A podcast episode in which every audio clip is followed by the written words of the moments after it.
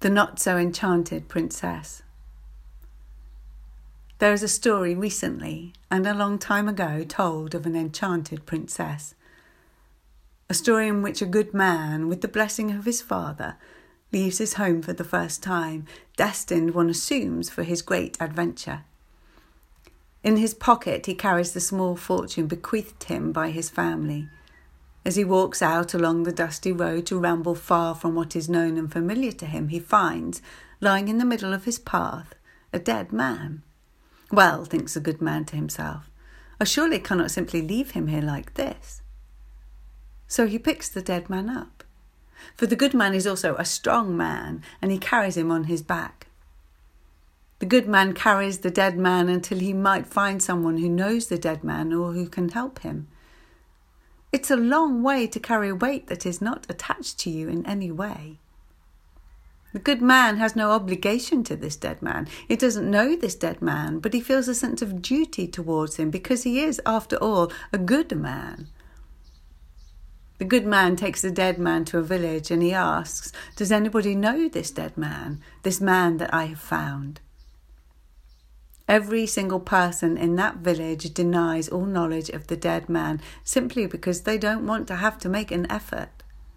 They don't want to pay the money that it will cost to give this dead man a funeral. The good man feels the heaviness, not of the dead man he carries, but the heaviness of his own goodness and sense of duty. Well, what is he to do? What he does is give away all that he has, all his fortune, his own personal inheritance, his own personal ancestry. All this he gives to these strangers in a village, these strangers who don't care. Also, that this dead man that he has carried on his back, that he has no affiliation to, can be given a good burial. Well, the dead man probably does get buried, but he probably doesn't get a good burial for the villagers spend all the good man's money on fine wines, fine food, and fine merri- merriment. They drain his good inheritance dry. And so, the next day, the good man staggers further along the dusty road from home, but no longer with a bequeathed fortune in his pockets. Instead, he has the spirit of the dead man walking alongside him, whispering to him. The good man cannot shake him off. By picking him up in the first place, he has indebted himself to this deadness. A well known mythologist sees this as coming into alignment with an, an, ancestral heritage. This may be so, but I do not believe that is always a good thing. By taking on this obligation, the good man forfeits his own ancestors' gifts to him in exchange for carrying a lineage that is not his own. Being of good intentions does not always mean that the actions to follow are the right actions in the long run. The good man does not turn back, however. He continues on his road into the unknown with the dead man, the constant, invisible companion. Soon they both come to hear of a princess held under a terrible spell, enchanted and helpless because we are sadly, in some circles at least, still peddling that trope of the woman who cannot think for herself.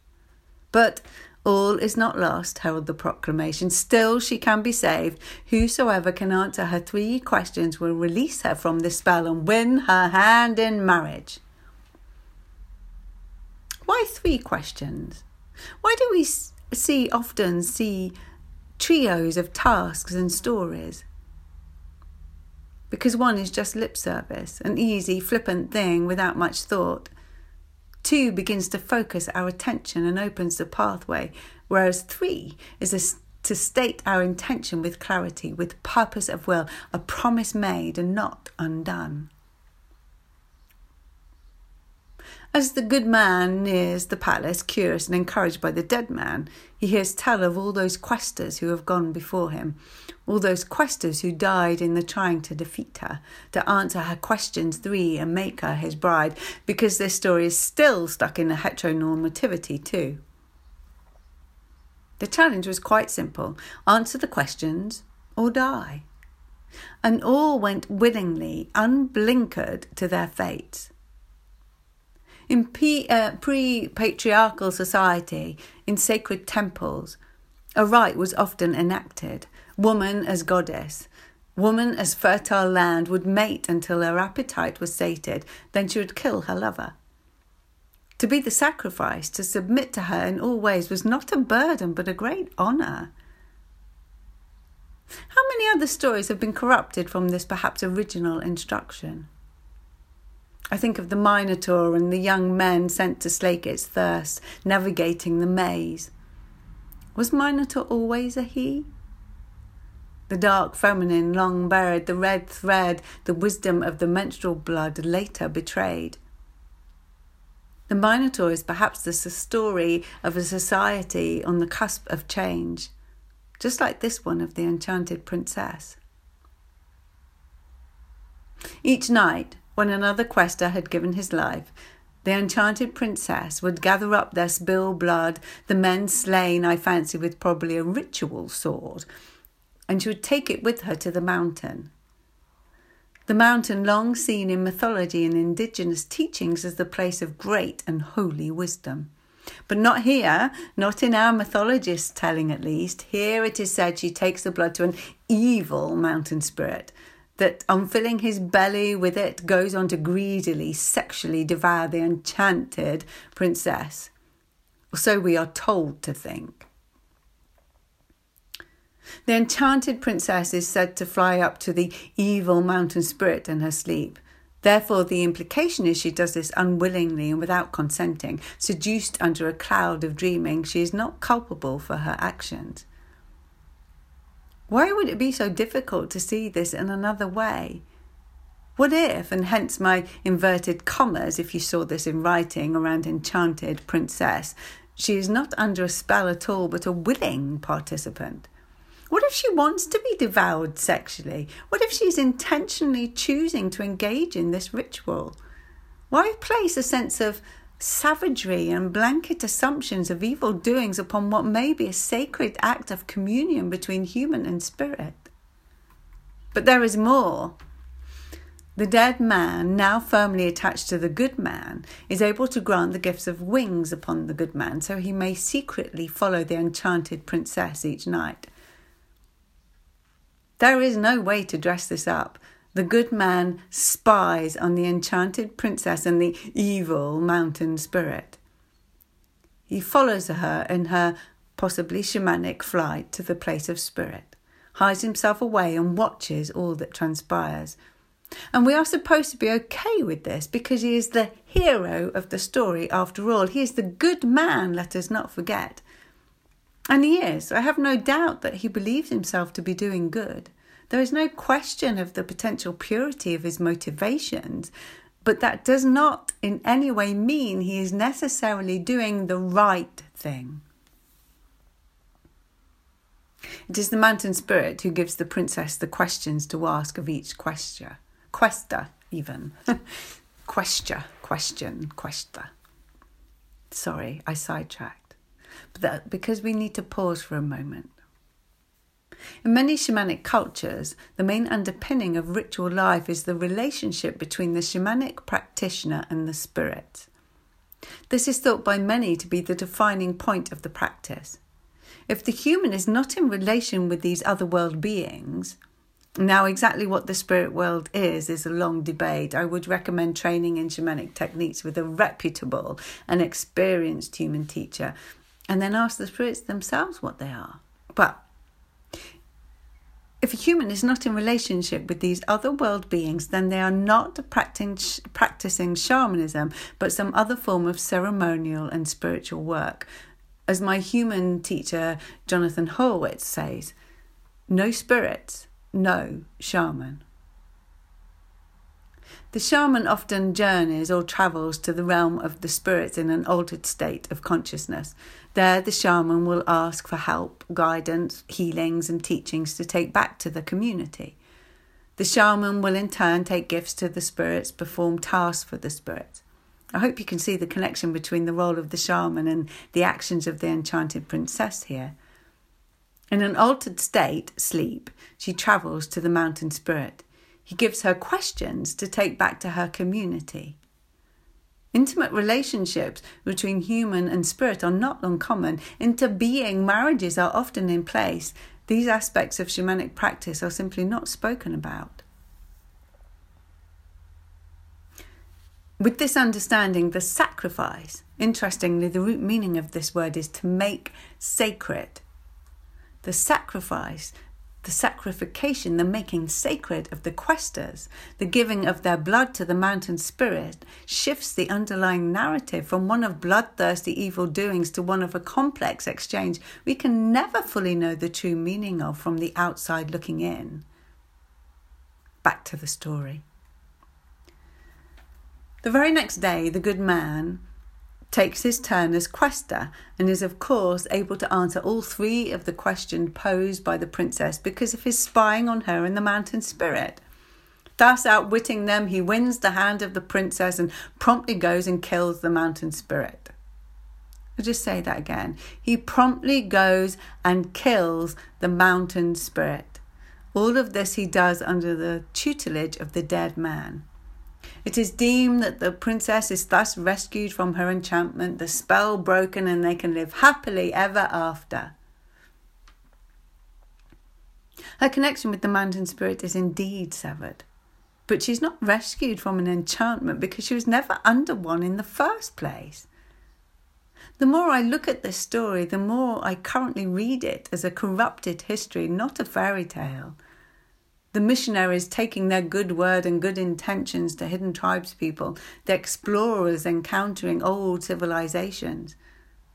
But this is simply my thought around this story. You must, of course, make up your own mind. Wait, there is more. Before the good man and the princess can have their happily ever after, the dead man tells him there is just one more thing he must do. He must bathe her or is that dunk her in water? Witch trials anyone? The good man must dunk the princess in a bath of water until she turns into a raven. Then he must continue to dunk her as she turns into a dove, but not to let her up even then. When she is finally a woman once more, the good man may release her, safe in the knowledge that the good qualities of these two birds are now firmly held in the human form. Or is he unwittingly trapping her in her human form, removing all remaining vestiges of her shamanic self, her ability to shapeshift, to navigate between realms? He's a mortal man, let's not forget. Who is he to bestow gifts of the other upon her?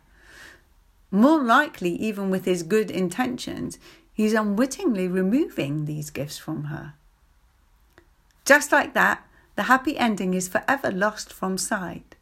The happiness was at the beginning of the story for both of them, before the good man took up the burden of the dead man and gave away his birthright, when the princess was still in relation with the spirit.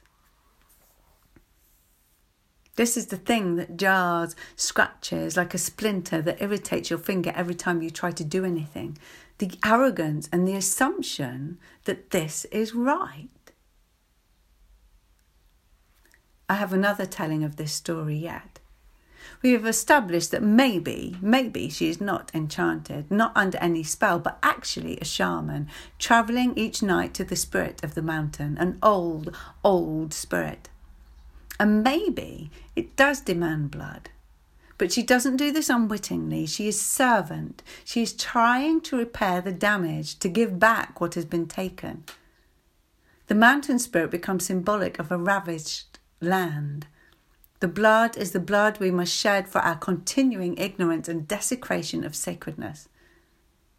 By spying on her, the good man is not committing a good act. He is perpetuating the cycle of dominance, of power over the appropriating, colonizing ancestor of the dead man continuing to whisper in his ear, the patriarchal continuing to whisper in his ear. This is a feminine who must be brought under his control, it tells us. She is not bewitched, she is a priestess of the sacred mountain. Make of that what you will. She has done this her whole life, as has her mother before her and her mother before her. This is a tradition of trying to make right what has been set wrong. The mountain spirit does give her a question, but it is not because of trickery. This is not because of enchantment. We could also say that none of this story is about the princess and her needing rescuing. It could be about the good man and his need of rescue.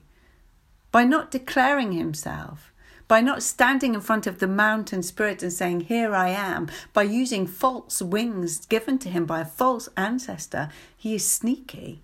There is no boldness, no courage here. It is subterfuge and dishonesty.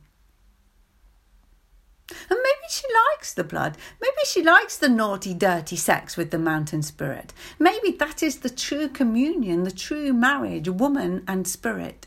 The deep receptivity of the feminine with the raw power of proper wildness, true wild. Why can we not allow that? Why does that make us uncomfortable and nervous? But there is one more thing that this story asks right now, of me at least, and that's the question itself. What if we are mishearing the idea of the questions? What if the aspects of the quest are being misrepresented, like a story mistold? What if there is a different, deeper teaching in these images that the mountain spirit places in her mind? My apologies. Oh my God, I realised I completely forgot to tell you the three questions. The quester is asked to guess what the princess is thinking of, and there are three tries at it. To return to the idea that she is a shamanic practitioner bringing the wisdom of the spirits to her community, it could be she is asking if the quester is able to fully receive, to see and understand that which she carries from the spirit realm. The whole thing then becomes initiatory or even a school of shamanism admissions tests. It could also be how the good man might be rescued, how the good man can drop away the false ancestry of the dead man and simply say, I do not know. Please help me to know. What if that is the right answer to the question? I do not know. Please help me to know. What kind of happy ever after would we have then? Maybe I will leave it here with this idea. When we place ourselves in the stories of the good man wanting to save the enchanted princess, it is perhaps the princess who is there to save us. When we stop, when we open to listen, how will the old, old mountain spirit respond? What are we unlocking in ourselves and in the greater world when we, as good man or woman, answer the three questions of what am I thinking with I do not know? Please help me to know.